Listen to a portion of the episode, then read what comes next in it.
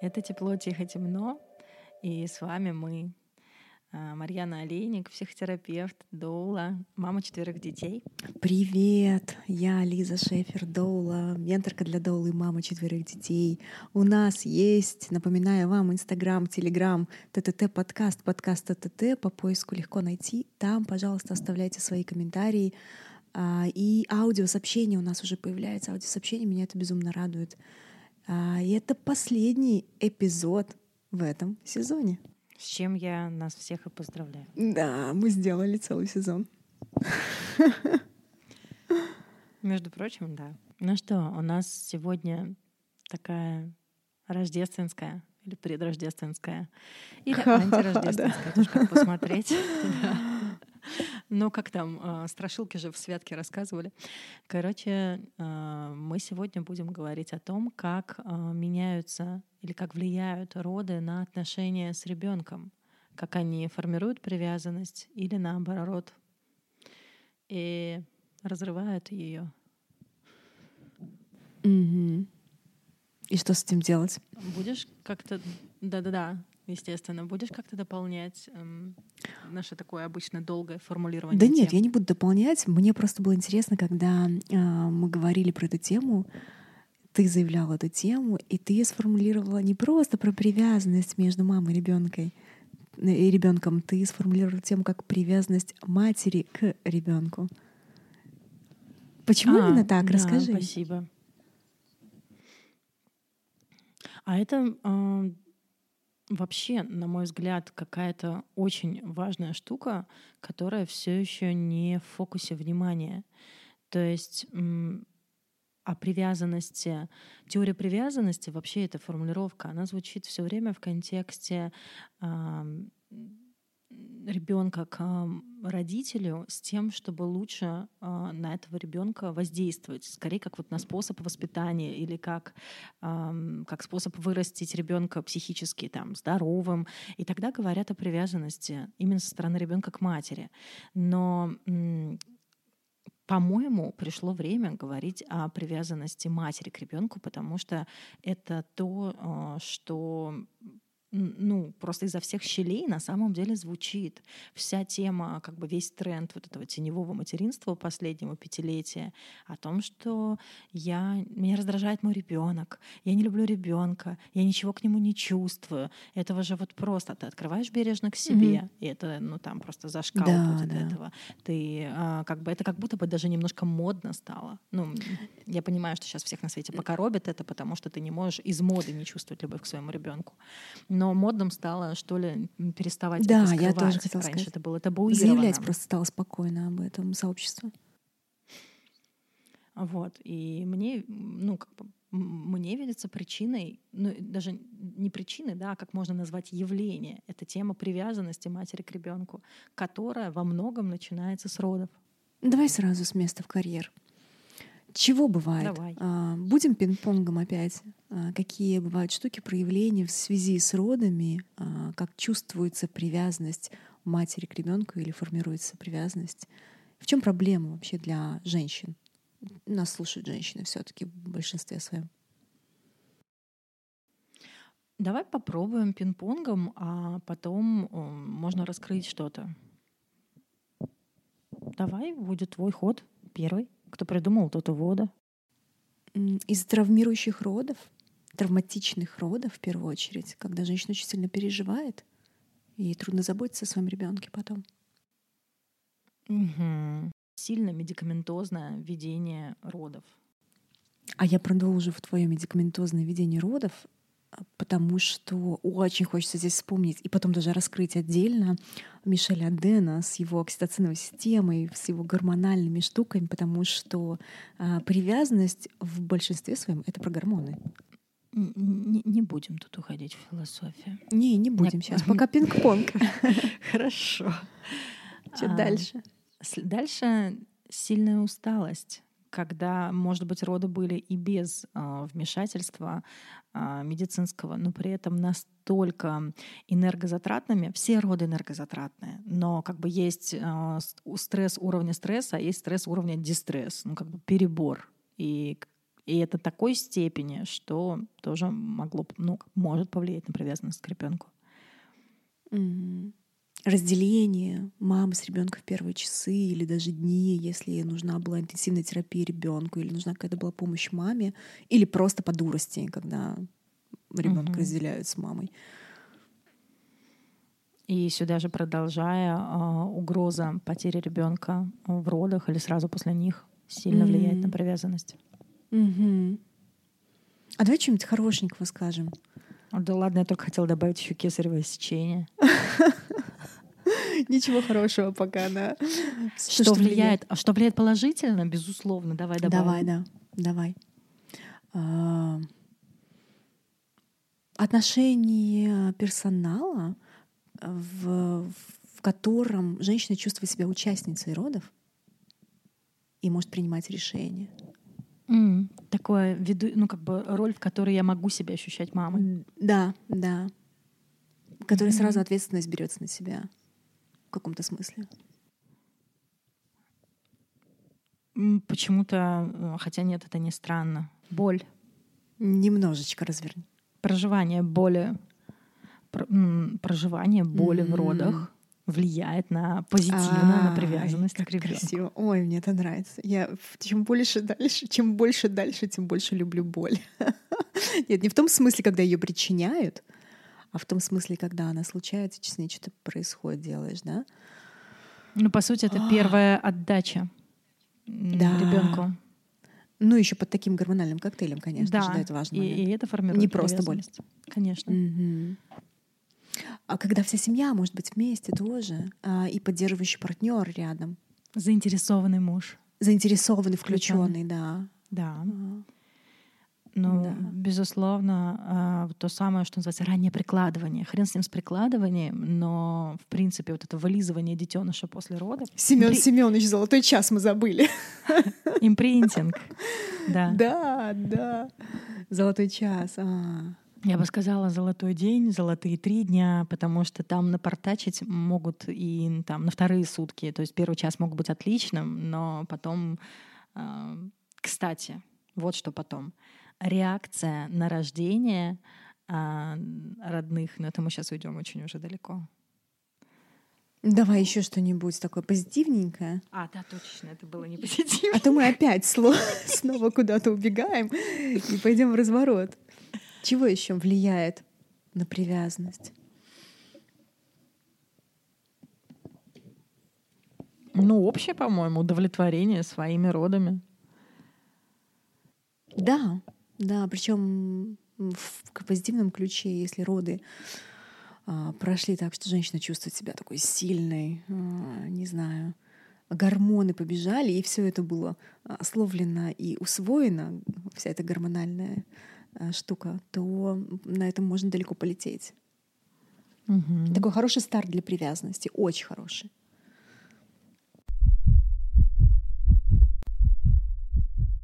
Мне понравилось, как мы друг друга неправильно поняли в начале. И я твой вопрос услышала как то, из-за чего нарушается привязанность э, матери к ребенку mm-hmm. в родах. А ты, похоже, имела в виду, а, в чем это проявляется. И мне кажется, что тогда важно еще и сформулировать, а, ну как бы, а как, а как это вообще может переживаться женщиной? И, может быть, тогда а, слушательницы смогут но знаешь, есть такой эффект, вот он у меня бывает на курсах, что пока ты не начнешь приводить примеры, женщина слушает тему, говорит, о, да это вообще не про меня а потом начинаешь рассказывать историю и понимаешь, что упс, да, я себя узнаю. Но сейчас даже не про наши личные истории, а вот просто как бы такие наброски. Ну, можно, можно расскажу про этот эффект чистого листа? Конечно, говори. Вернее так, он не эффект чистого листа, скорее это эффект э, испорченного рисунка. Здесь можно поставить торговую марку, в смысле, да, и за в общем, это, этому эффекту название Марьяна Олейник. Я имею в виду такую историю, как когда ребенок очень старается, он думает, что сейчас он нарисует вот, вот самый лучший рисунок в жизни, и мама прям очень обрадуется. А, ну, если вы помните в детстве что-нибудь, вот когда вы от всего сердца что-то делали, а потом младший брат или младшая сестра пробежит мимо и согнет уголочек на этом листике, или у тебя дрогнет рука и от этого, и появится случайная линия на рисунке или э, у тебя нету брата или сестры, но там есть кошка, или просто там происходит, мама отвлекла, ты, мама позвала есть, ты дрогнул, испугался, и на листе появилась линия, которую ты не планировал. И она как будто бы перечеркивает все, что нарисовано до или, или было спланировано нарисовать. И тогда ребенок скомкивает этот рисунок или рвет его и говорит, не буду рисовать. И вот мне кажется, что а, с материнством может происходить что-то похожее, когда мы беременны первым ребенком, когда много э, такого ожидания, что вот сейчас я буду э, давать все самое лучшее, что я знаю, все самое лучшее, что есть во мне, э, моему дитя. И и тогда это вот этот эффект этого идеального рисунка, в котором э, роды, если в них хоть что-то пошло не так, превращаются в черточку, которая как будто бы портит весь мой идеальный замысел. И тогда может возникать чувство, что все мое материнство запорото с самого начала. Оно еще не успело начаться, а уже все, уже, уже в нем все испорчено. Вот такое вот как бы глобальное перечеркивание. И за этим еще нередко, сейчас я уже закончу, стоит такая запятая, и как бы вот этого ребенка, я так цинично скажу, на списание. Давайте-ка следующего. И женщина, ну как бы не начав растить этого, уже мечтает о следующих родах, о следующем ребенке, ну как, собственно, о проекте, да, который может получиться. Выбросить этот листик, у меня дочка так делает, сразу новый взять. Да. Сразу же рисовать, черкать дальше. Мне еще кажется, тут бывает э, разные проявления в том плане, э, иногда женщина этого не осознает и начинает э, э, закрываться и говорить, э, типа, ну ладно, это все, э, у меня там было, это, это, это, ну это вообще не важно, да, но при этом она носит в себе это, потому что это заметно влияет на э, привязанность и э, без осознания этого дела, да, она может не вот так вот незаметно а, внедряться в отношения постепенно, да, то есть злостью, какой-то раздражением постоянной, постоянным, да, то есть э, когда ты закрываешь дверь а, в эту часть, да, то есть нет, ну это же не может быть связано с родом. Мне было все прекрасно, да, ну да, ну была эпизодомия, ну и что, например, или ну давили на живот, ну ничего, ну, в целом я же сама родила, все прекрасно, да, вот это вот сама родила, интересно, а кто еще рожает, если не сама, вот, и дверка закрывается на это, туда не смотрится, как на тень, которую мы не любим смотреть, да, а, и непонятно, почему раздражается. Ищется причина в другом, хотя, возможно, mm-hmm. можно посмотреть и туда. Mm-hmm. Очень. Э, Потому что это стоит штука. отплакать. да, я понимаю, что очень тонкая штука, mm-hmm. и факторов бывает огромное множество. А еще э, я вижу как-то сегодня специалист по названию эффектов и синдромов. Э, назовем теперь это синдром механической мамы. То есть, э, когда О, я да. делаю все, что я должна mm. делать, и точно вот ко мне не приколебешься. Я сейчас вот точно включенная в ребенка мама. Я реагирую на каждый его звук, я его обнимаю, качаю, кормлю. То есть технически я исправна, как мать. Ну да, но при этом а, я как будто бы за толстой такой пеленой, а, за какой-то через толщу воды, как будто бы внутри своего материнства по отношению не ко всему, потому что тогда бы мы говорили про депрессию, а к ребенку. То есть это, это не, не путать с послеродовой депрессией. Это только проявляется к конкретному существу. А, при том, что, например, у меня к первому все окей, и нет этой пелены. Поэтому я говорю, что это не депрессия. Или наоборот. Да, да, да, да, да. Ну, понятно. А, да. А, и и, и я как бы подспудно, неважно, но то есть если мне есть чем сравнить, тогда это совсем железно видно. Если мне не с чем сравнить, это мой первый ребенок, тогда я просто интуитивно ощущаю, если готова в это смотреть, что что-то лажа какая-то, что-то не то. Но вот в этом месте должно быть иначе. Я вот просто чувствую, что я... Часто женщина говорит, я... у меня были другие ожидания, как я буду его любить. И она с вот этим, как бы, видимо, импульсом внутри себя сравнивает, и тогда понимает, что что-то произошло, что-то пошло не так. И часто, кстати, что ужасно, окружающие люди, пытаясь как раз-таки, это прекрасно, но ужасно, поддержать и сказать, что да слушай, да у тебя все хорошо, да нормально, что ты паришься, что ты заморачиваешься. Это вот просто очень часто, когда мне это на закрываниях рассказывают, что да мне вот, вот в этом меня никто не понимает, потому что они мне говорят, ну посмотри, какая ты хорошая мать. А я чувствую, что что-то не то. И вот это вот ощущение, это моя любимая тема, то, на что можно опираться. Мне еще вспомнила, знаешь, какая штука насчет э, ощущений, когда женщина после родов теряет будто бы связь с ребенком, которую она уже чувствовала во время беременности, например. То есть на беременности, беременности говорила, я прям чувствую, вот этот ребенок, он, а, он другой, например, не такой, как первый. И я могла говорить, я могла понимать, я могла договариваться насчет, ну давай уже рожаться, да, рождаться, потому что уже какая-то там неделя, не знаю, что угодно, да, какая-то вот связь, она ощущалась. А после родов она будто бы теряется. Говорит, я не могу, я не могу сказать, что я... То есть были вот эти ожидания, это в продолжение твоей этой э, темы, были ожидания, что э, я нюхну, нюхну макушечку и в экстазе просто буду, а этого нет.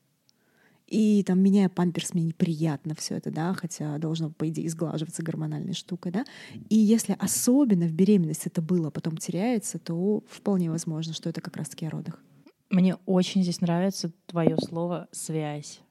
Вот оно очень здесь крутое. Может быть, оно даже круче слова «привязанность», потому что это действительно чувство связи. Mm. И еще, может быть, желание контакта, ну или нежелание контакта. Вот ты говоришь, да, мне очень понравились вот эти деталюшки, что там неприятно менять памперс, или там я нюхаю макушку, ничего не чувствую. Сюда еще можно добавить, а, он плачет, а меня это не трогает. Или, да, или он плачет, да. а меня это раздражает. А меня раздражает. Угу. Что ему вообще надо? Угу. Я замечала, что а, опять же таки, об этом настолько стало принято говорить, настолько нормально как бы в этом признаваться, если что, я не против но у этого как будто бы стал происходить другой полис. То есть э, женщины настолько себя ощущают в вине, что как будто бы стало прям одной огромной идеей переубедить в том, что ну, как бы, мать по определению хорошая, что мы тут все такие с перфекционизмом, не нужно себя виноватить. И поэтому нередко таким мамам пишут, ой, да ладно, всех раздражает плач детей. Ну или там, у меня тоже mm-hmm. так было, и значит, это нормально. Mm-hmm. Нет, ненормально. Это то, что можно ну, решать. есть градация, я бы так сказала. вот. Ну да, да. Есть градация. И чувство вины тоже такая история, да, как будто бы э, есть сейчас... Ой, мы сейчас зайдем, кого-то обидим, наверное. ну ладно. А смысл в том, что, что я про чувство вины зацепилась. А, есть ощущение, что когда становится нормально открыто говорить об этом, эм, вокруг создается ореол того, что чувство вины — это что-то, от чего нужно избавиться, в принципе. Но это, алло, чувство.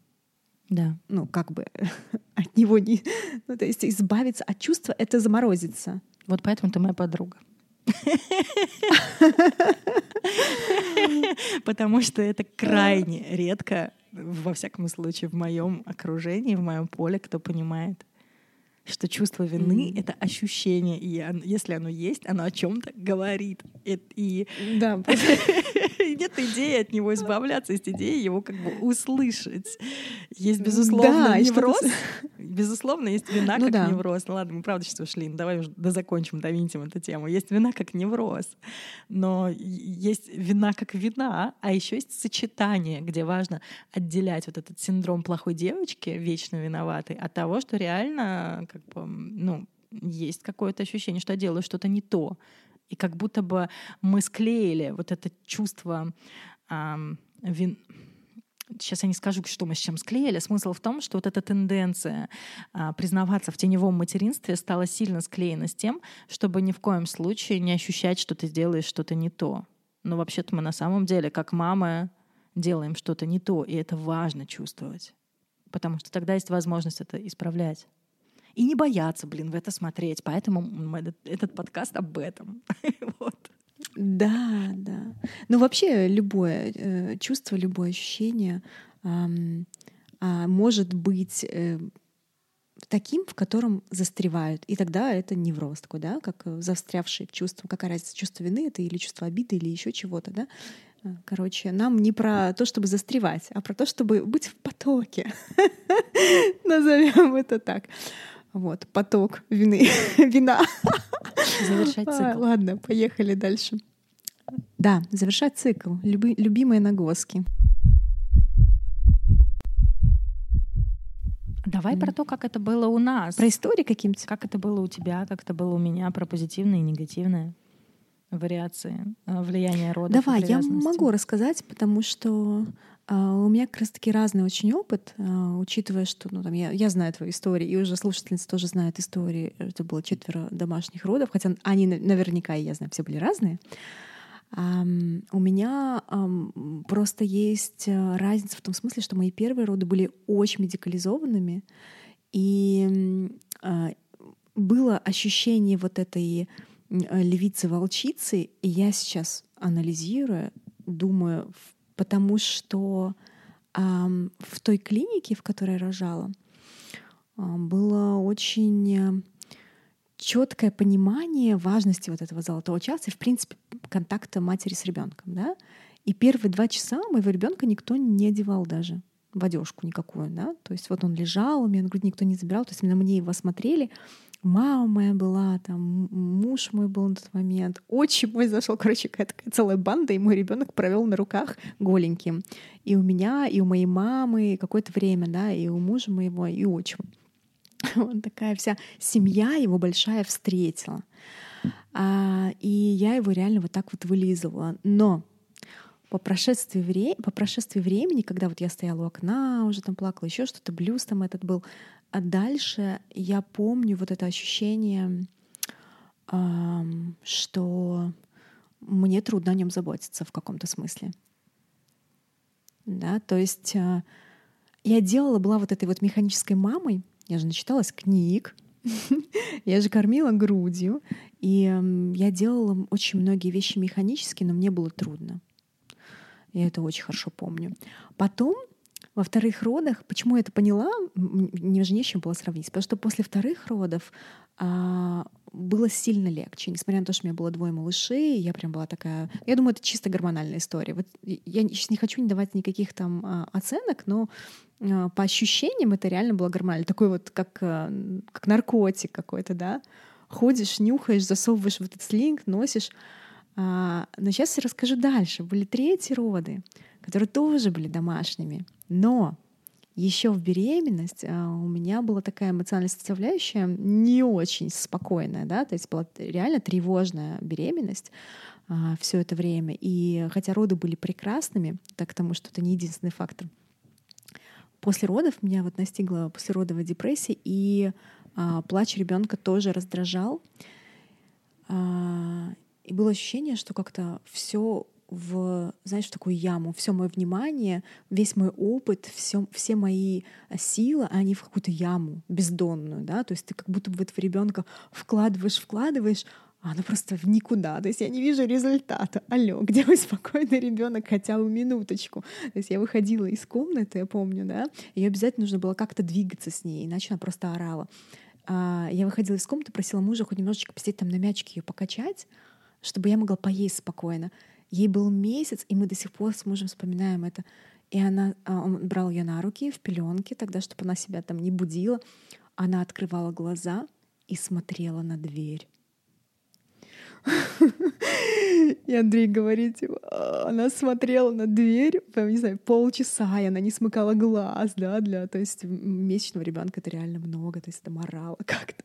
Вот, короче, было трудно было реально трудно. А, я не помню, как я из этого выгребла, потому что у меня был темный период. А после четвертых родов как-то как-то все было уже очень спокойно. И роды были спокойные, и хотя мощные, а, и спокойно в том плане, что появился, наверное, какой-то практичный опыт того, что ты делай, оно придет. Но он такое знание мышечное, да? Не то чтобы опыт, а знание мышечное. Просто нужно продолжать делать. Вот там, если не приходит. Но оно было сразу какое-то такое волчачье. Но а, сейчас сыну 13 лет будет, и я смотрю назад, я не знаю, то ли это потому, что первый ребенок, и мне трудно сравнивать, было бы такое, например, в следующий раз, а, если бы, например, медикализованные роды были, а, и гормональная а, химия не случилась, например, не в первых родах, а в последующих, может быть, было бы был бы чище эксперимент. А, а так я смотрю и не понимаю, мне сложнее наладить вот эту связь иногда и понять сына, потому что это произошло а, вот такое начало, старт, да, или, или по другим причинам. Потому что с девчонками это как-то автоматически легче. Угу. Или я загоняюсь. Вот. Ну, не то чтобы загоняюсь, я просто об этом размышляю. Мне... Я думаю об этом. Мне хочется отозваться на твою историю. Как раз а, вот и именно, мне кажется, в том же русле, что и твои размышления. А, несмотря на то, что этот выпуск про привязанность матери к ребенку, и мы, но как бы мы берем только один срез, мы берем опыт уродов, ну, может быть, еще беременности и там около родового периода, но на привязанность матери к ребенку влияет еще дофига чего. И эти факторы, между Спасибо, прочим... что ты это сказал. Конечно.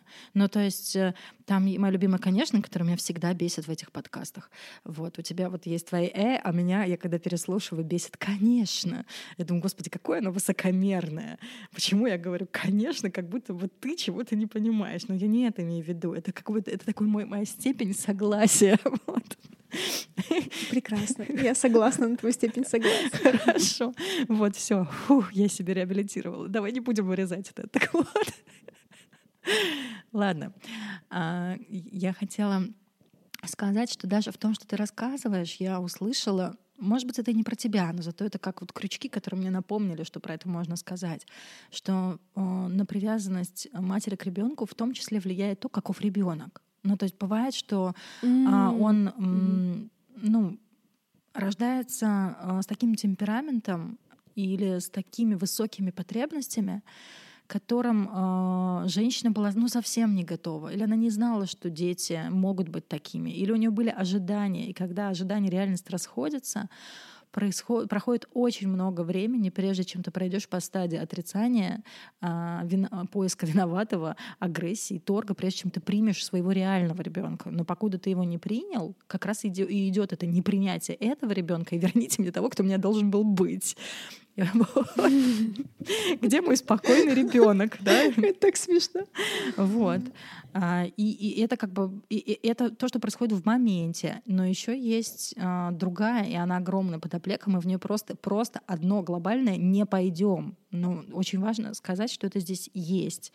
Это опыт моих отношений а, с мамой, когда я была маленькой.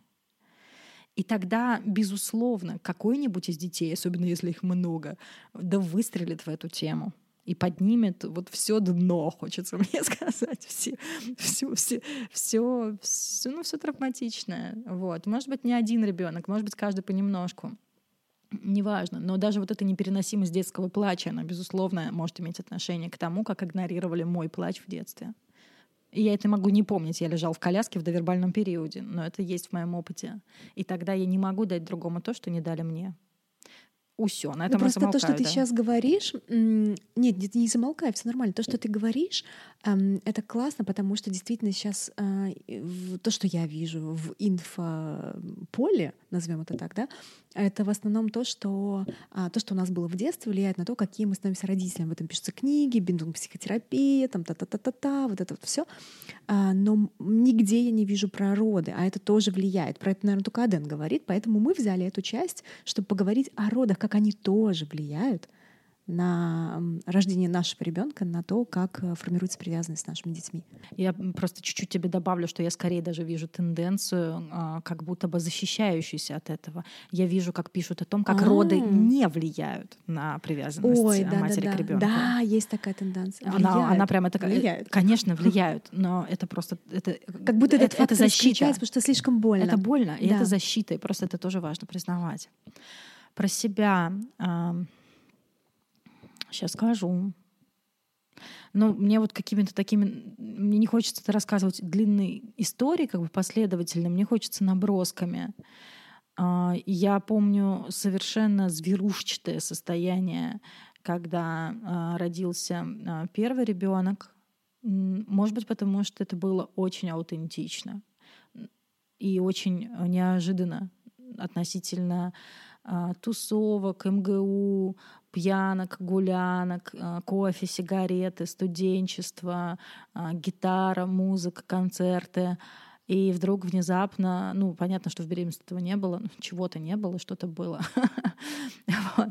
А там абсолютно голая я, рычащая я, а, там кровь, запах родов, э, мокрый, там, мокрый малыш, запах роз, и вот его макушка. И тогда дети, когда просыпаются, ты это хорошо помню, все так делают, малыши, э, на первых неделях после рождения и ищут э, сосок, они издают такой звук. То есть они прям, вот, они прям пыхтят, как ежики. И я э, помню, что мне казалось, что я тоже начинала прям так вместе с ним дышать. Ну, то есть... Синхронизация. Да, и как, бы, как будто у меня сердце начинало также стучать. То есть это было прям очень это было очень телесно. Ну, там, не знаю, любой прилив, который в груди происходит от того, что он заплакал, и из тебя начинает течь молоко. Вот это, вот это про привязанность такую очень физиологическую. И и я не выносила его плач, но не в значении он меня раздражает, а это было что-то самое ужасное, что могло произойти в этой жизни, что мой ребенок плачет. И я эм, и там я, я же, ну, я, я была прям маньячная мама, я его высаживала с первых же суток. И, собственно, это мой самый... Я тоже такой была. Это мой самый удачный опыт. У меня ребенок с 6 месяцев был без подгузников. Вообще. Так что это стоило того, вот, когда у тебя один ребенок, но не три, не четыре. Вот. И, и с ним же вот был момент, что если его брал на руки кто-то не свой, ну, в смысле, не муж, то я потом очень чувствовала со всеми детьми, но, но с первым это прям особенно резало. А запах на макушке оставался другого человека, духов, свекрови или сигарет свекра, или, а, ну то есть я, или даже вот просто запаха гостя. И я потом вот прям мне нужно было, я не знаю, там искупать его или как будто вылезать. Вот вот почему, наверное, самки вылизывают своих детенышей. Еще хотела, кстати, слово «самка» э, обыграть, потому что мне кажется, что это сильно связано с тем, насколько я все делала сама. То есть у меня было решение, как я буду рожать, у меня было решение, как я буду кормить, у меня было решение, как я... Ну, то есть вот я, я очень тигрина прям так охраняла и никому не позволяла вмешиваться в мое материнство. И вот это вот такая самка, я сама. И, и, и эта самочность, она прям больше всего, наверное, меня и включало. Как будто бы дайте я, ну, дайте, наконец-то, я сделаю так, как нужно делать по отношению к ребенку. И вот, ну, я что-то большое проживал, конечно, за этим. Не пойду сейчас в тень этого. Свое детство я, конечно, проживал. Вот. А, это, и это, кстати, тот пример, когда опыт негативной привязанности сказался на, ну, как бы, а я сделаю все наоборот. А тогда я буду любить очень. Вот. Но потом э, есть другой опыт, как раз тоже, наверное, связанный с родами, вернее, с моментом после родов. Мне хватило ума, э, ну, надо сказать, что мне был 21 год, не узнавать пол ребенка, не, и никоим образом, короче, не знать этого. При этом мне искренне казалось, что я знаю, кто у меня будет. Ну, конечно, девочка. Ну, потому что мы так знали, что у нас будет мальчик с первым сыном, поэтому у нас родился вот сын. А, вот. Как там ошибка выжившего. Вот. Поэтому также, искренне мы считали, что если мы знаем, что у нас девочка, то у нас девочка. Ага-га. Вот. И и это как раз вот то, что ты рассказывал. У меня была связь э, с ребенком всю беременность, у меня была связь с ним в родах, Я еще с ним разговаривала, я это прям помню. И я на это очень потом опиралась, пытаясь э, вообще восстановить из руин свою привязанность. Но дальше был момент. Я переходила из ванны в комнату и быстрее мужа посмотрела, что там между ножек. И увидела, что это мальчик. Но поскольку дальше вошел муж, мне почему-то не хватило смелости ему признаться, что я посмотрела до него, и мы с ним как бы посмотрели вместе, кто там.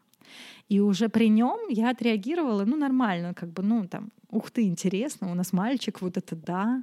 Но вот та секунда, когда я была одна в комнате, и я мельком увидела яички между ножек, я как будто бы в эту секунду схлопнула все чувства разочарования, что это не девочка.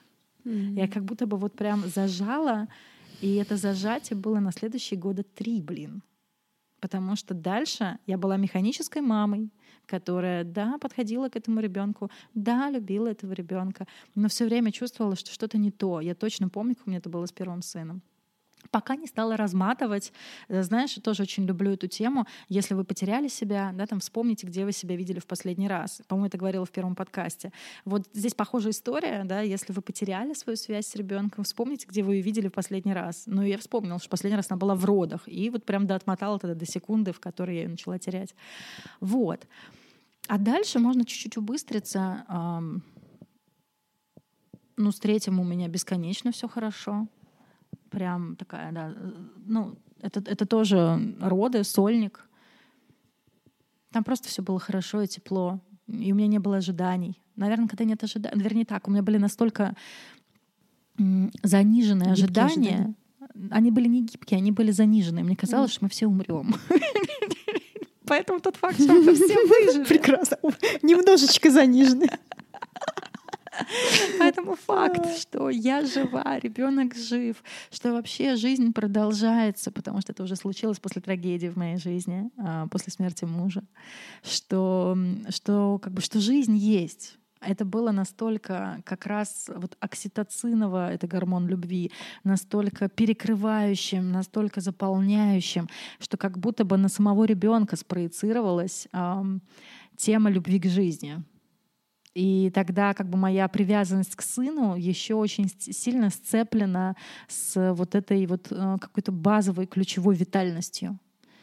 И спасибо ему на это. Ну, то есть, и это, кстати, хороший пример того, как проекции, про которые тоже нынче много говорят, работают с, с нами не только э, в значении минус, и типа надо избавляться от проекций ну, там, что я в своем ребенке вижу, не знаю, своего мужа, с которым мы разошлись, да, и, и я его поэтому не принимаю, вот. Но еще классно, когда что-то спроецировано, позитивное. И это хорошо, пусть.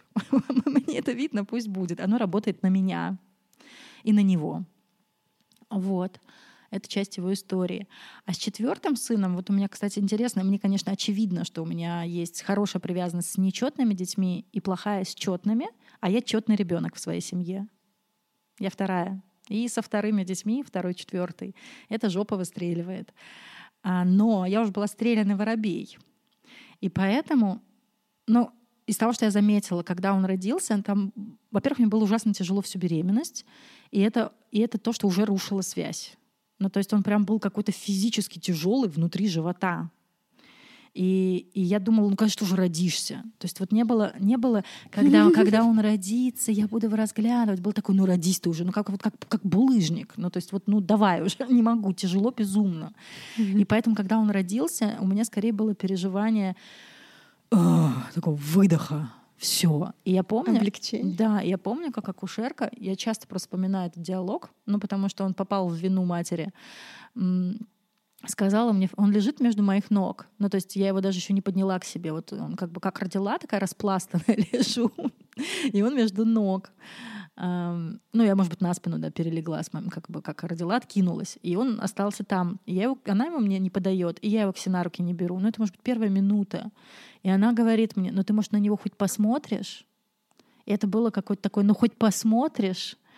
А я лежу и понимаю, что, блин, я выжила, но в другом значении. Не в том, в котором я говорила про третьего сына, а в значении а, типа, как же я задолбалась, ну, наконец-то. И я тогда сказала фразу, как будто бы отвергающую моего ребенка. Но это не так. Я сказала, да мне его еще всю жизнь видеть. Дай выдохнуть. И, в общем, я на него до сих пор смотрю, зато, зато, каждый раз, когда я на него смотрю, Безусловно, не мельком, а вот как бы когда ты смотришь на своего ребенка и думаешь, о, это мой ребенок. Ну, у нас же есть такие мысли. Вот каждый раз, когда я смотрю на него так, я вспоминаю эти слова, я думаю, ну мне же и вправду на него смотреть всю жизнь. И как-то я зато я его тогда замечаю, что ли, и вижу. Но, но вот этим таким холодком это правда осталось. И и вот мне очень откликнулось, как ты сказала, с четвертым, у меня было похоже. Я понимала, что это просто нужно преодолеть, но как бы делай, и оно придет. Есть какая-то даже, по-моему, такая христианская тема про любовь в браке. Но что сейчас я ее сформулирую. Но смысл в том, что дело не в том, чтобы влюбиться, и тогда ты любишь, а в том, что ты начинаешь любить. Ну, сейчас мы уже переходим к другой части. Вот.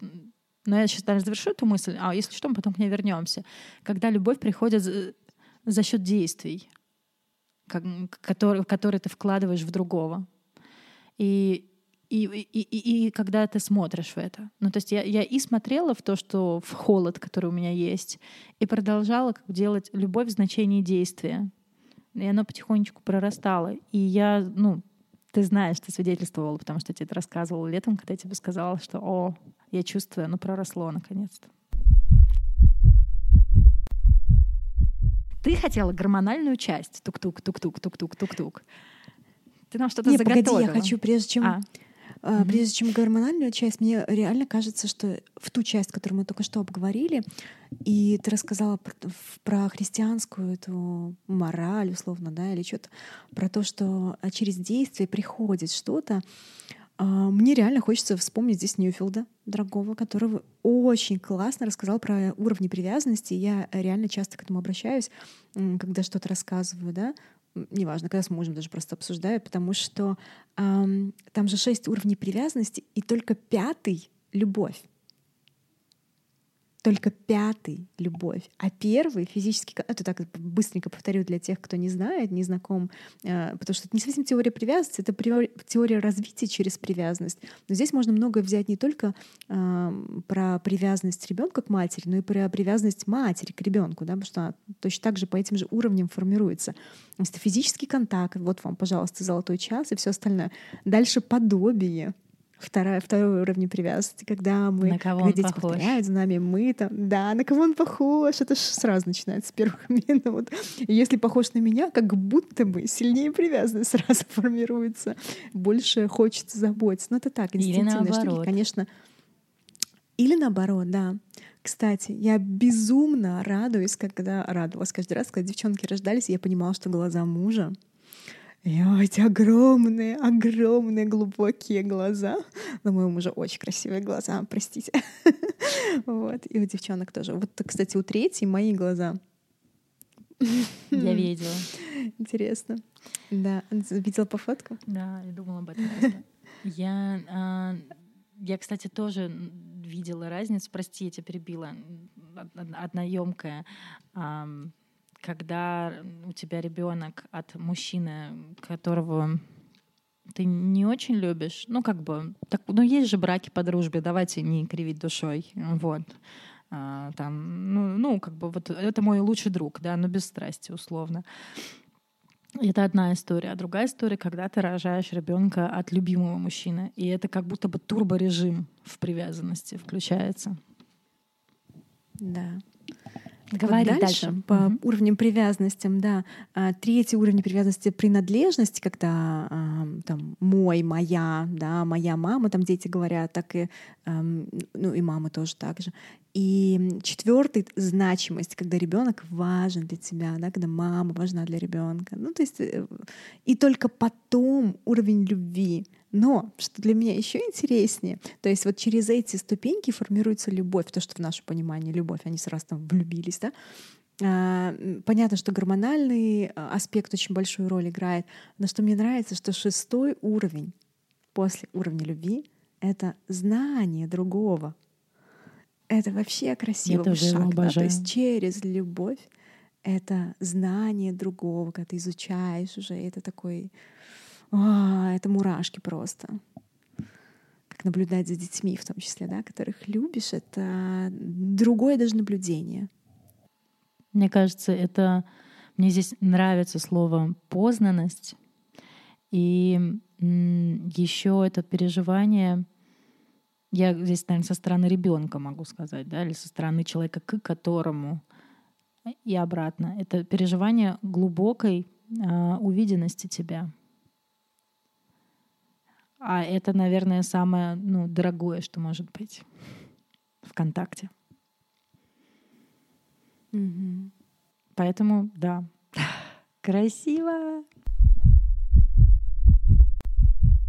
А про гормональную историю? Да, расскажи про что ты хотела рассказать про Адена и про окситоцины и гормоны. Да, да, потому что э, я представляю, как уже послушно сказали, о, основа всего от родов, то типа, мол, все зависит, и что, все помрут теперь, не смогут любить своих детей.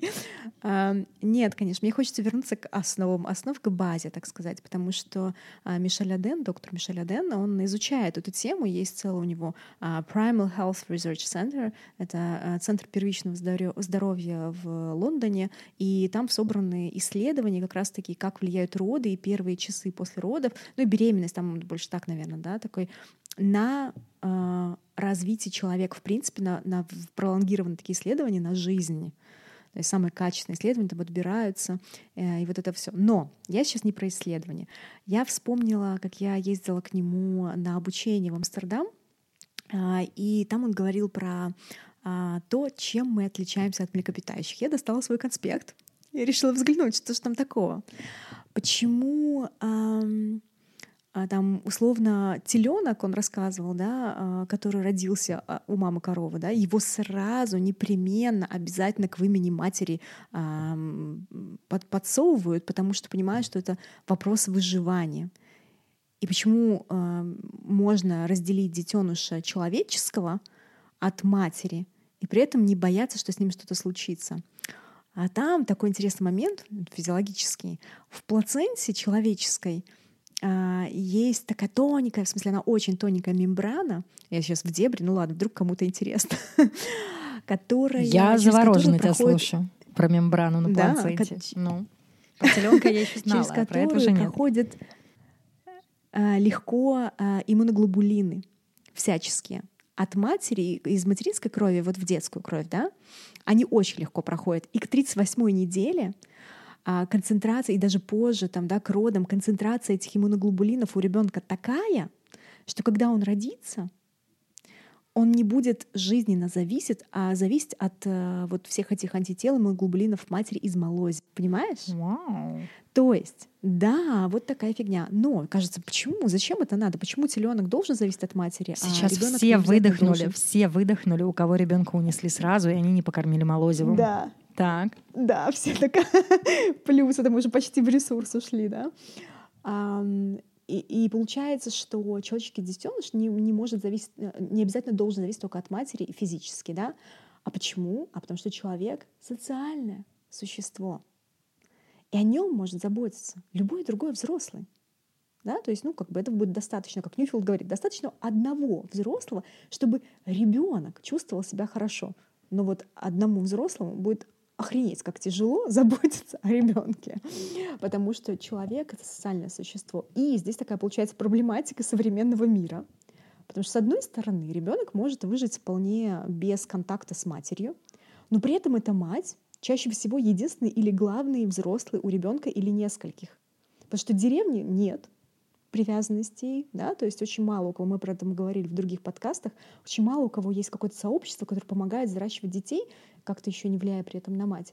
И при этом контакта физического тоже мало, или вот этого старта а, недостаточно, потому что очень много вмешательств, окситоцин, вот этот а, индукции, всего-всего. И человек остается, чаще всего женщина, которая родила ребенка, без классного старта и без сообщества. И поэтому мне кажется, что современные мамы, которые работают через мозг, через эти уровни привязки, через делание, через технику, они прям героини взращивать детей а, таким способом, это целое геройство, потому что гормональная система тогда не на их стороне, и приходится ее включать в действие. Я молчу, потому что ну, много ну, много попадания, правда, в очень какие-то болезненные вещи. Ну, я мать, которая растит четырех детей одна, поэтому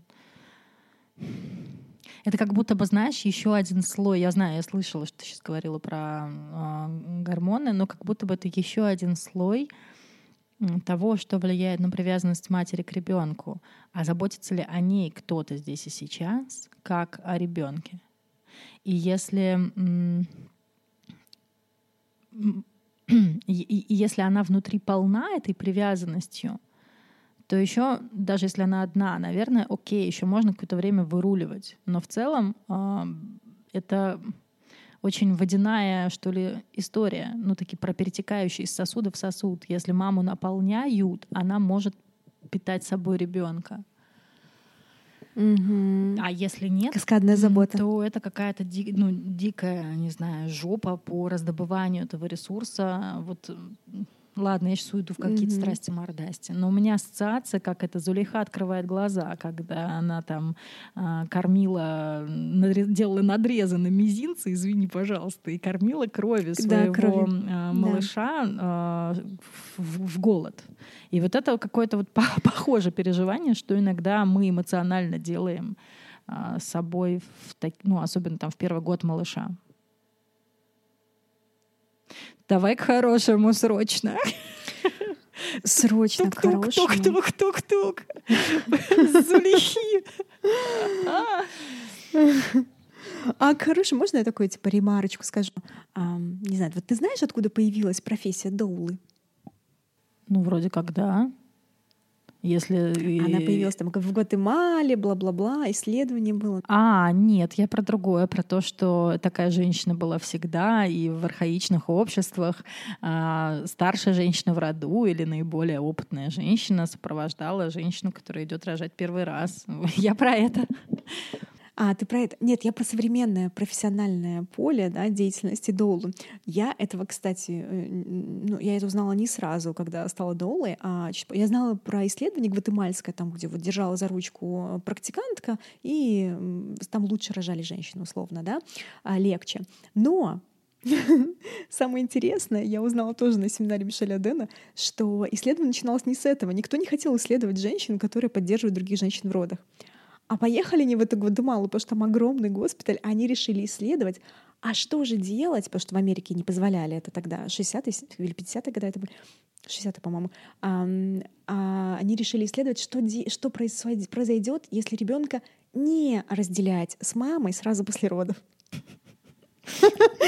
И в результате этого и в результате этого исследования даже Мишель Аден такую известную цитату сказал, «А, «Наконец, наукой доказано, что новорожденный ребенок нуждается в первую очередь в своей матери. Да, я знаю эту фразу. Вот. А я хотела сказать, что мать тоже, кстати, нуждается в своем ребенке. Вот. Это уже повеселее. Ну, это, кстати, даже физиологически так. Там матка же лучше сокращается, все дела. Давай что хорошее. Э, да, что делать? А то мы тут э, зашли уже. Что будем делать, ну, если что-то пошло не так? Или чувство, потому что когда так, вроде бы все прекрасно, да, не нужно ничего объяснять. А про что, когда не так? Когда мама чувствует, не чувствует этой привязанности э, сильной, когда ей трудно заботиться, а еще если и сообщества вокруг нет э, помогающего, то ну вообще каюк, что делать? Мне хочется э, сначала срезюмировать то, что на самом деле уже звучало в сегодняшнем выпуске. И мы говорили о том, что, во-первых, э, с этим надо что-то делать. Ну, то есть посмотреть пункт, туда хотя бы. Пункт первый, да, признаваться в этом, не игнорировать чувства, не то, не, ну, как бы не самоутешаться тем, ну, как бы вот, короче, да, не защищаться от этого, смотреть в это. А, потому что такое случается, такое случается со многими. И это не конец света, это не поломка раз и навсегда. Это что-то, что как бы, ну, такая, это трудность, такая же, как трудность, не знаю, с грудным вскармливанием. И мы же налаживаем, ну или не налаживаем, ну, если нам не хватает информации и поддержки. Здесь такая же история, здесь нужна информация и поддержка. С этим можно что-то сделать. Вот. Второе, а, это тот принцип, про который я сказала, что вспомните, где вы видели себя в последний раз. И, возможно, здесь может очень помочь закрывание родов как раз-таки. Угу. А, послушайте предыдущий наш эпизод, те, кто не да. слушал, мы там очень-очень-очень подробно все разобрали про закрывание родов. Третье — это тоже то, э, что совсем недавно, только что мы про это говорили, это забота о ребенке. А, это очень клевая штука, что мы любим тех, в кого мы вкладываемся. Хотя часто ощущаем, Ай, да, что да. это должно быть наоборот. Ну, типа, я буду вкладываться только если я люблю. Но, но, но работает и в обратную сторону тоже. И, по-моему, Лиз, этому научила меня ты. Но я не уверена. Серьезно? Мне кажется, что а, мне кажется, что в моей жизни это звучало дважды. Один раз про мужа от э, тоже близкой подруги. И как раз отсюда я знаю, что это христианская тема потому что она мне тогда сказала, что, ну, как бы люби его, он же как бы вот уже твой муж. И я попробовала, но немножко проехалась на этом. Вот. Еще парочку лет. Ладно. Вот, но ребенок э, с ним не разведешься. Вот. И, да, и, поэтому стоит пробовать. И, и, и все равно это как-то, мне кажется, иначе работает, чем с мужем, потому что все-таки это твой ребенок. И и чем больше ты в него включаешься, изучаешь его, интересуешься им, эм, тем, ну, как бы, тем больше эта привязанность формируется.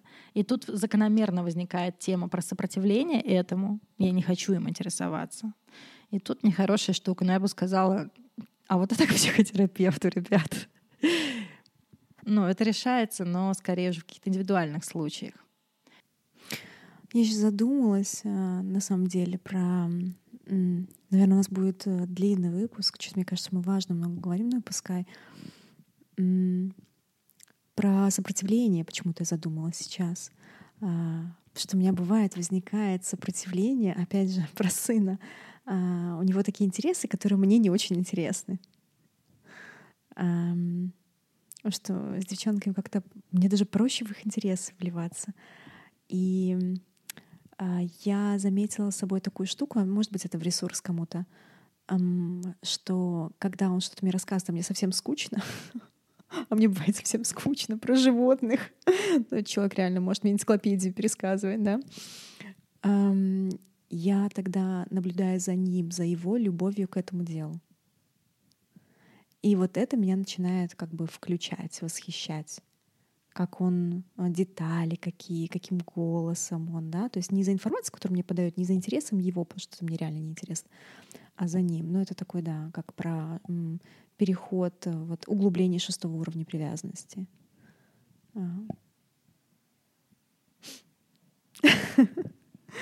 А еще я вспомнила что-то про сына опять, прости. Вдруг э, это тоже важно будет кому-то.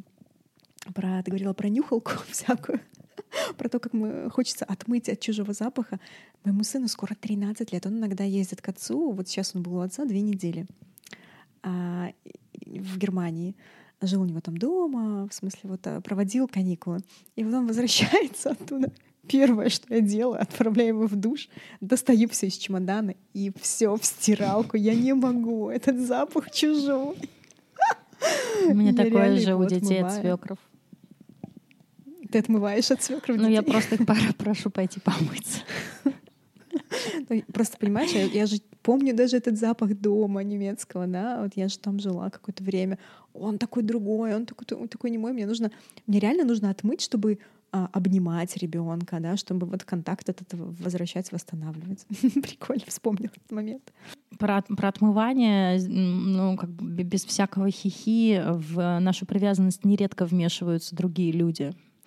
А, есть синдром крадущей матери, и к слову про синдромы. И в этом смысле действительно то, что мы можем сделать, это работать над границами в своем материнстве и попробовать присваивать себе своего ребенка и свои решения относительно него и брать на себя ответственность за него и э, уменьшать контакт, как бы не был. Ну, то есть здесь такой происходит э, негативная спираль. Чем меньше у меня к нему привязанности, тем меньше хочу с ним проводить времени, тем больше времени с ним проводит бабушка, которая, не знаю, с ним гуляет, его кормит и так далее, а я типа и не хочу с ним быть. Но стоит убрать из системы бабушку, либо минимизировать контакт с ней, И тогда э, этот ребенок снова становится моим. Понимаешь, что я имею в виду? Но как бы что... Ну, либо выбирать то сообщество людей, Что именно людей, бабушка которые... могла это и создать, ну, да. условная бабушка, я закавычу, да, да. это может ну, быть конечно, что да. угодно. Да, как бы любой другой человек мог создать то, что, э, ну, как моя привязанность к ребенку не сформирована или нарушена, потому что он стал главной фигурой для моего ребенка, а не я. И тогда мне нужно потихонечку, борясь с искушением, его сбагрить, потому что, ну, это же так удобно. Я не люблю своего ребенка или там не очень-то к нему что-то чувствую. И вот кто-то другой им занимается, ну и окей. Но внутри это грызет. И тогда получается, что нужно сделать такую двойную работу. Э, мужество взять его на себя и взять его на себя. Тут хочется просто вспомнить, мне вот прям хочется вспомнить про, про других взрослых, которые могут быть э, огромным подспорьем, если в связи с родами а, привязанность сформировалась хорошая у мамы к ребенку, и, например, мама в депрессии или в каких-то там эмоциональных состояниях, и это может быть очень хороший очень хорошим трамплином, да, пока мама вот как-то восстанавливается, не знаю, что там делает, эм, терапии проходит еще что-то, и кто-то на себя берет большую часть ответственности ребенка, потому что ребенку уже нужно кому-то быть привязанным, да. Э, и есть исследования, которые говорят о том, что привязанность к депрессивной матери влияет на развитие ребенка, например, да. Эм, но тут важно, когда э, выходишь назад, выравниваешься. Эм, вот каким-то образом начать действовать, да, захватить с собой и ребенка. Да, да, да, да, потому что это может такой пойти в автоматический режим. Да, и такие истории тоже есть. А, Давай практики. Практика еще у меня есть. И у меня. Давай про практику. Так что тук-тук-тук-тук-тук-тук. Практики. практики, практики. А, я не знаю, насколько это возможно сделать прямо в подкасте с практику эту, да. Я надеюсь, что она не будет ассоциироваться вот э, про, с тем чувством вины, которого типа не должно быть, про которое мы говорили в середине, в начале. А, есть такая практика, достаточно хорошая мама, а, мы пишем, я делала вот на дольском кружке с беременными обычно эту практику, чтобы как-то смысл ее э, сформировать, понимание своих ожиданий — и почувствовать внутри, вот именно почувствовать внутри, что нам кажется достаточным для того, чтобы сохранять этот баланс заботы и оставаться типа, там, в а, нормальном сознании. Так вот, как мы делаем эту практику в кругу беременных? А, я беру лист, огромной бумаги и спрашиваю, что для них значит, и вот вы сейчас тоже слушательницы можете сделать, там, взять большой или как просто любой какой-то листик и написать сверху «очень хорошая мама», «идеальная мама». И написать вот первое, что приходит в голову, реально, что приходит в голову, там, условно, что она делает. Или, например, что они делают. А, например, там у меня в этот раз, я расскажу, э, как было на Дольском кружке, говорили там, она не бьет, не бьет ребенка, не кричит на ребенка. Вот мы собираем, я записываю это всем в столбик, что она делает, что она делает, какая она. Да? Потом я переворачиваю листик, и на втором большом листе а, мы пишем, что делает или не делает плохая мама. Он немножко может отличаться от первого, да, то есть не просто подставить «не», а, прям вообще, вот что, что, что такое плохая мама. А потом э, мы делаем паузу, э, такое просто какое-то хотя бы дыхание минимальное, и переворачиваем лист, листик и э, пишем достаточно хорошая мама. Э, что значит хорошая мама, которая может дать контакт ребенку и с которой может формировать э, э, контакт? Ну, это вообще про любого взрослого на самом деле, да? И что удивляет, когда мы пишем третий листочек, это то, что в первом и втором, вот если вы будете делать эту практику самостоятельно, очень часто много фактов. Например, вот не пьет, не бьет, а, кормит грудью, родила естественно, а, или там плохая мама пошла на плановое кесарево сечение по желанию, да. А в третьем листочке очень часто а, какие-то эмоциональные штуки — и там вообще нет способов и фактов. Меня это всегда так удивляет. Разные группы, но именно так формируют эти листочки. Мне безумно нравится эта практика. Можно попробовать. У меня похожая есть практика. Это не та, которой хотела поделиться. Мне хочется просто дополнить э, или предложить альтернативу. Может быть, кому-то ну, зайдут разные варианты. Есть люди, которые делают через голову, есть люди, которые делают через тело. Э, я давала, ну, я несколько лет вела э, семинар «Перфекционизм в материнстве». Кстати, давно не проводила, но это не, не важно. И в нем было упражнение «Шкала», где как раз э, один край это была самая хорошая мама, ну, вариант, а другой край самая плохая. А центр это как бы золотая середина. И я предлагала, и сейчас я могу прям, ну, спонтанно предложить. Можно взять эти листочки, можно не листочками, просто можно продолжить эту практику, а можно сделать э, это один из ее вариантов, либо там Лизин, да, либо мой где я на точку А кладу лист, который я обозначила, на котором написала «хорошая мама», на точку Б в другой край комнаты я кладу э, плохую маму, и кладу, не знаю, шарф или палантин, обозначающий, ну вот, веревку, растомер, да, ну, некую линию, по которой мне нужно пройтись. И я становлюсь двумя ногами на этот лист. Сначала в одну точку. И я смотрю, что со мной происходит, когда я в этой точке. Как я дышу в ней, какая у меня осанка, а, как мне вообще внутри этого, что со мной происходит телесно, насколько я напряжена, что с моей жизненной энергией, что с моими чувствами к ребенку, а, что с моими чувствами к себе. Дальше я перехожу в другой край и также сверяюсь со своим телом и со своими чувствами в нем. А дальше я иду по этой шкале, ну, допустим, я могу ее условно разделить на пять э, шагов где центр — это середина, да, и два, ну, короче, пять шагов от одной, от одной точки до другой, или семь, ну, это как бы если заморочено делать. И я делаю шаг, например, от самой идеальной в сторону чуть больше плохости. И смотрю, а как мне теперь? А как теперь, если я делаю следующий шаг? Что поменялось внутри? Как мне дышится? Что с моей осанкой? Что с моим, э, что с моим напряжением в теле? Что с моим дыханием? По-моему, про дыхание я уже дважды сказала. И, и дальше я так прохожу всю шкалу, все время задаваясь вопросом, что я чувствую к себе и что чувствую к ребенку, каково мне в этом. Пока не найду ту точку, потом я, значит, всю прохожу, выхожу из этой шкалы, и финально задаю себе вопрос, в какой точке мне было максимально окей. Соответственно, Класс. с моими задачами. И самое крутое, что эта точка может быть не середина. То есть это может быть любая золотая не середина. И ты права, там нету решений. Не всегда это про э, сколько раз в день условно кормлю грудью это часто именно э, камертон на ощущение себя. То есть это очень эмоционально-телесная э, штука. Вот. Очень а... классно. И у каждой мамы будет разная шкала и личная. разная остановка на этой шкале. Да. да, супер, мне очень нравится. А я вторую практику э, хотела предложить, совсем другую, из другой области. Э, думаю, как ее назвать. Ну, можно это назвать, э, не знаю, воспроизведением принтинга, потому что а, если а, наша привязанность к ребенку нарушена а, в связи с родами или в связи с тем, что я его не видела после родов, или не, ну как бы нас разлучили. Я вспомнила, что я не рассказала про, про... Это было важно. Так, сейчас скажи. Быстро. сейчас расскажу.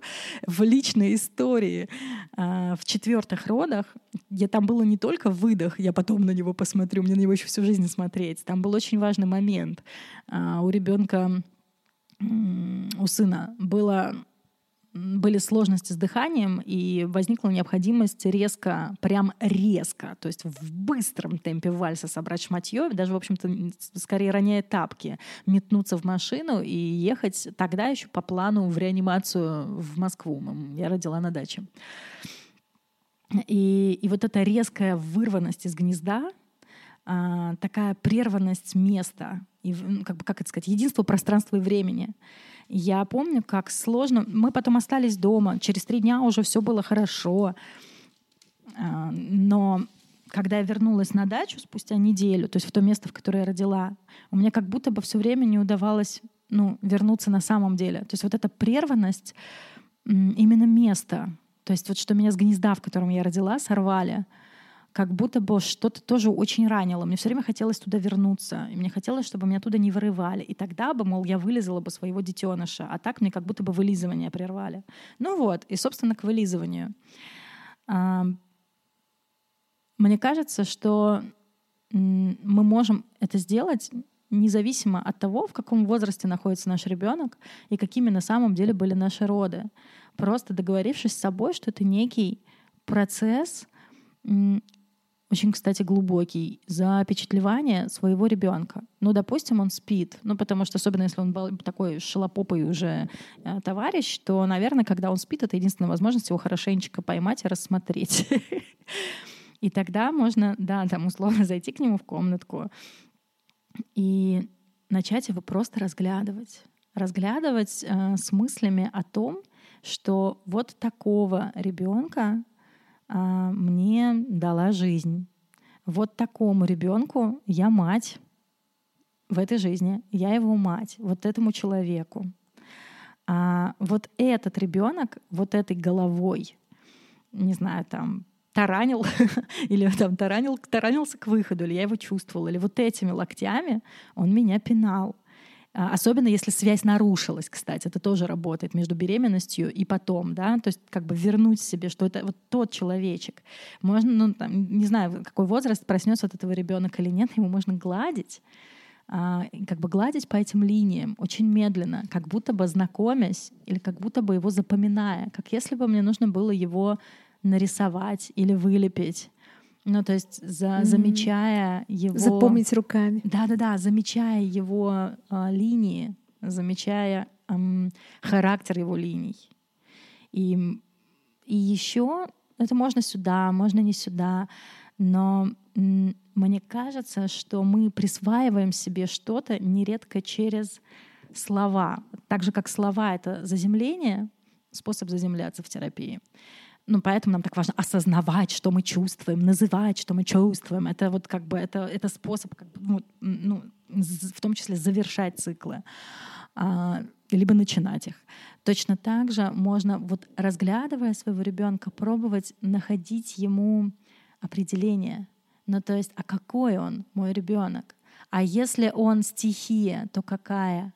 А если он цвет, то какой? А если он камень, там, а если он дерево, то какой? И вот это вот как бы пробовать его ощутить на все лады, это как способ его осязать душой, когда ты вообще задумываешься об этом, пытаешься вчувствоваться в него и заметить именно его, с его характером, с тем, каков он есть. И мне кажется, это и есть включенность в него. Я такую практику делала в беременность, кстати. А, когда пыталась а, понять, что во мне поменялось не потому, что это я, а потому что во мне другой человек. И в каждой беременности писала для себя такой пост. И, кстати, это тоже можно сделать а, мам, которые, например, не чувствуют, не понимают. Они могут вспомнить, а что у них поменялось беременность в связи mm-hmm. с в отличие от их предыдущей жизни, что точно не было раньше им свойственно. И сейчас не обязательно про еду, а вот да, вот какие стали нравиться ну, цвета, да. какие стали появляться вещи, что нового проявилось. Это вполне может быть как раз-таки об этом ребенке. Я хотела рассказать, э, что когда я сделала вот этот самовоспроизведенный импринтинг э, к сыну, которому на тот момент было 4, что ли, уже года, он спал тогда. Но на утро первое, что он сделал, проснувшись, он пришел ко мне на руки. Ребенок, который не приходил ко мне на руки. Я говорила про Юрку, что он пришел меня с утра молча и обнял. И у меня было такое «Вау!» Он слышал. Ну, в смысле, он слышал душой, потому что это был совершенно молчаливый процесс, по-моему, ничего не говорила. Вот. Хотя, кстати, можно ведь что-то и говорить. И это тоже очень важно. Но мне кажется, а, очень многое может поменять признание ребенку, например, того, что я бы очень хотела, не знаю, там, родить тебя сама. Ну, в смысле, вагинально, извините. Да, да. Я бы, там, не знаю, я бы очень хотела быть с тобой вместе, когда ты родился. Я бы очень хотела быть с тобой рядом. И эти слова, они безумно целительны, мне кажется, и душе ребенка, Потому что mm-hmm. не так важно тогда, был, была с тобой мама на самом деле вместе или нет, сколько то, что ей это было важно. И тогда это срабатывает. Да. И это как будто бы щелкивает гештальт и внутри него, и внутри тебя, когда ты это признаешь. И тогда это уже не разделяет вас, а наоборот соединяет. Вот. Ну да. Это как со взрослыми мамами нашими, да, не так важно, когда мы становимся взрослыми, не так важно, чтобы они что-то... Они не могут изменить наше детство, но так важно, чтобы они сказали... Хочется признания, да. Угу. Да, мне просто жаль. И тогда это может выстроить контакт вот так на щелчок заново. Да, да, да. Признание очень много меняет. Зададим вопрос сегодняшний. Как он у тебя звучит? Я уже думала.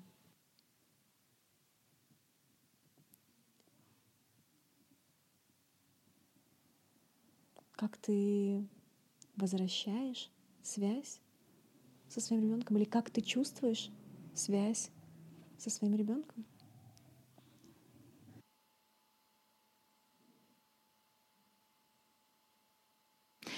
Может быть, э, что, что с твоей связью э, с ребенком после родов? Или можно не писать после родов. Или мне почему-то вот и что, и как кажется такими прозаичными, а, например, слово «где» включает нашу любимую дикую женщину. Поискать. Где охотница. твоя волчица, да? Где твоя связь с ребенком? Может быть так. И тогда здесь и про через что, и что с ней, и через кого так что да, где твоя связь с ребенком?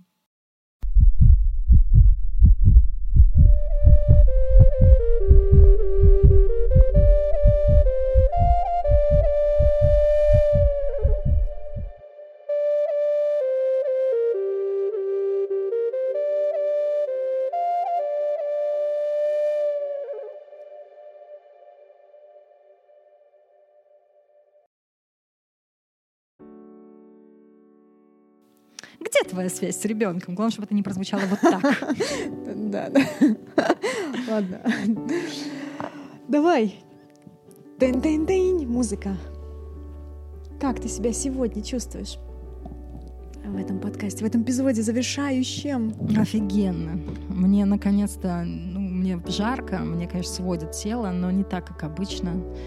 Надеюсь, это скажется на восприятии подкаста. Но это если говорить про телесные переживания, потому что обычно это, конечно, звездецки неудобно. Вот. Это называется записи в домашних условиях. Ну и плюс... А по смыслу? По э, топику? Для меня велика цена, потому что я по работе даже на сообщения не отвечаю. Даже на то, что можно к вам на терапию, это то, на что я стараюсь ответить сразу же. Я отвечу после 10 числа. И как бы то, что мы сейчас записываем подкаст, для меня, ну, как бы драгоценность. Мне хочется прям, знаешь, даже заявлять об этом, что я впустила в то, это. в то, во что я не впускаю никого. Я из вот дома пуск. не выхожу. Понимаешь? Я, никак, я ни с кем встречаться не хочу. Вот, а тут подкаст. Если про сам выпуск, мне он ощущается очень гладким, каким-то очень хорошим, очень светлым. Монтировать будет легко. Как будто бы да, да, вот у меня ощущение, что его будет легко монтировать. Вот. Как я лично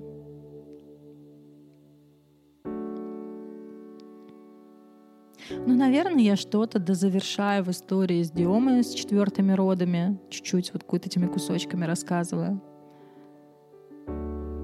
Не знаю, мне прям как будто бы не хочется это даже трогать словами. У меня чувство, что а, когда такое же, как бывает а, в терапии, когда я терапевт, когда процесс а, клиента на резонансе исцеляет и тебя саму. Не в смысле, что ты там исцеляешься об клиента, это не про это, а про то, что когда ты свидетель э, целительного процесса, ну или немножечко его доулишь, да, ты, ты сам на, не знаю, на зеркальных нейронах э, или просто на уровне нейронов выстраиваешься, становишься здоровее. Вот у меня ощущение, что какое-то такое же очень здоровое, очень теплое переживание сейчас внутри меня. Хотя как бы я старалась говорить для других Как-то так.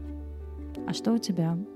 Я очень надеюсь, кстати, что слушательницы словят э, вот этого ощущения, э, ощущение здоровья или курс на здоровье э, в связи с этим эпизодом. Мне в первый раз было так удобно. Я наконец нашла оптимальное положение для записи в домашних условиях с подушками вокруг, с микрофоном в руках. Это классно. Значит, будет легче дальше. Э, и у меня есть надежда, э, такая обоснованная, думаю, надежда на то, что а, следующие все выпуски у нас будут «Закрой уши, Марьяна, с идеальным звуком». А, и по поводу смысла, в смысле смысловой части э, этого эпизода, я сразу не очень знала, как можно развернуть эту часть на целый эпизод, но оказалось, ой-ой-ой, как можно, еще можно было бы пару часов тут разговаривать. А, мне важно было заново или снова вот про сына поговорить. Это возвращает мне а, на каждом уровне привязанности, будто бы, да, ценность вклада того, что я делаю, действий, которые не всегда подкреплены а, вот этой гормональной волной, например, да. Это важно повторять, озвучивать, видеть. Дает чувство достаточно хорошей мамы внутри меня, этому ребенку. чувство связи. Тема связи моя не просто любимая. Мне кажется, это моя тема, тема моей жизни. Поэтому, наверное, я так себя и чувствую, что говорю, что слов не хочется, а ощущение здоровья есть.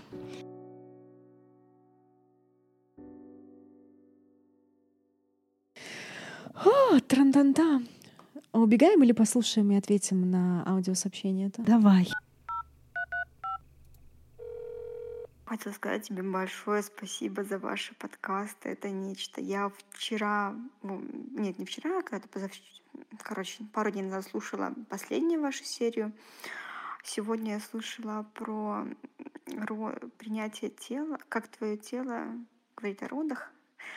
Вот. Э, и и я просто в таком восторге была.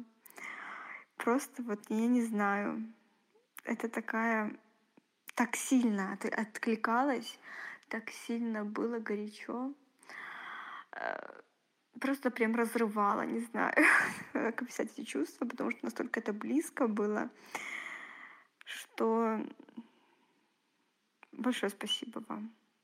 Это, это крутой проект. Я хочу, чтобы он его услышало как можно больше женщин.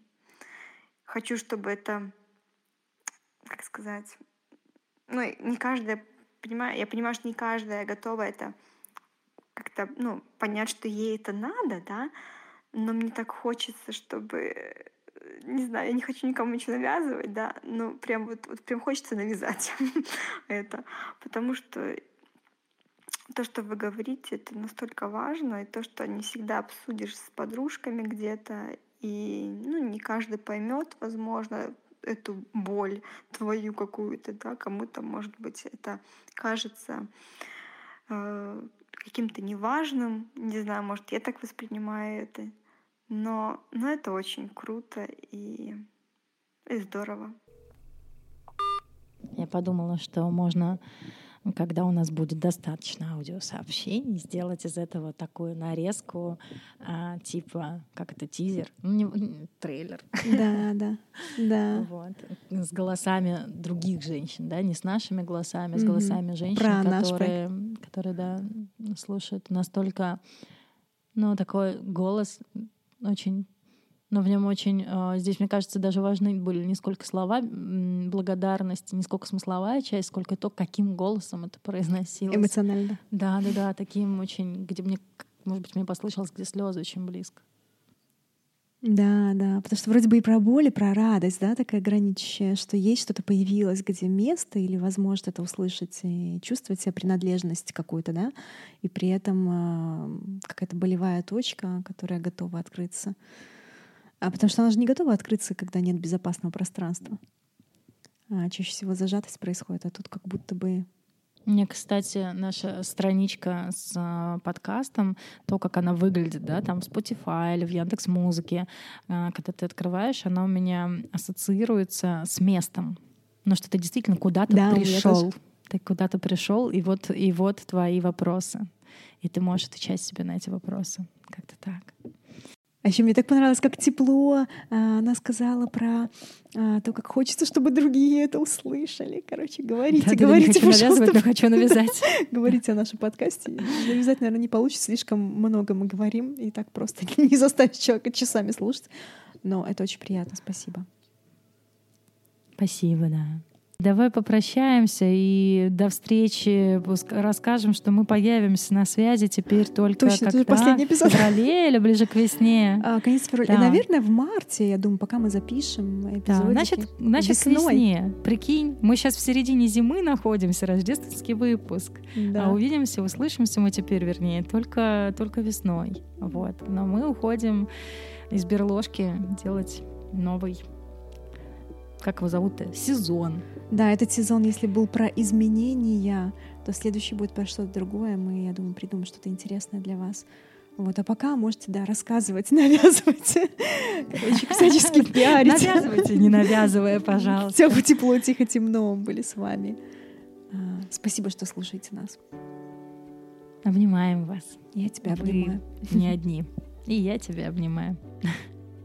Пока.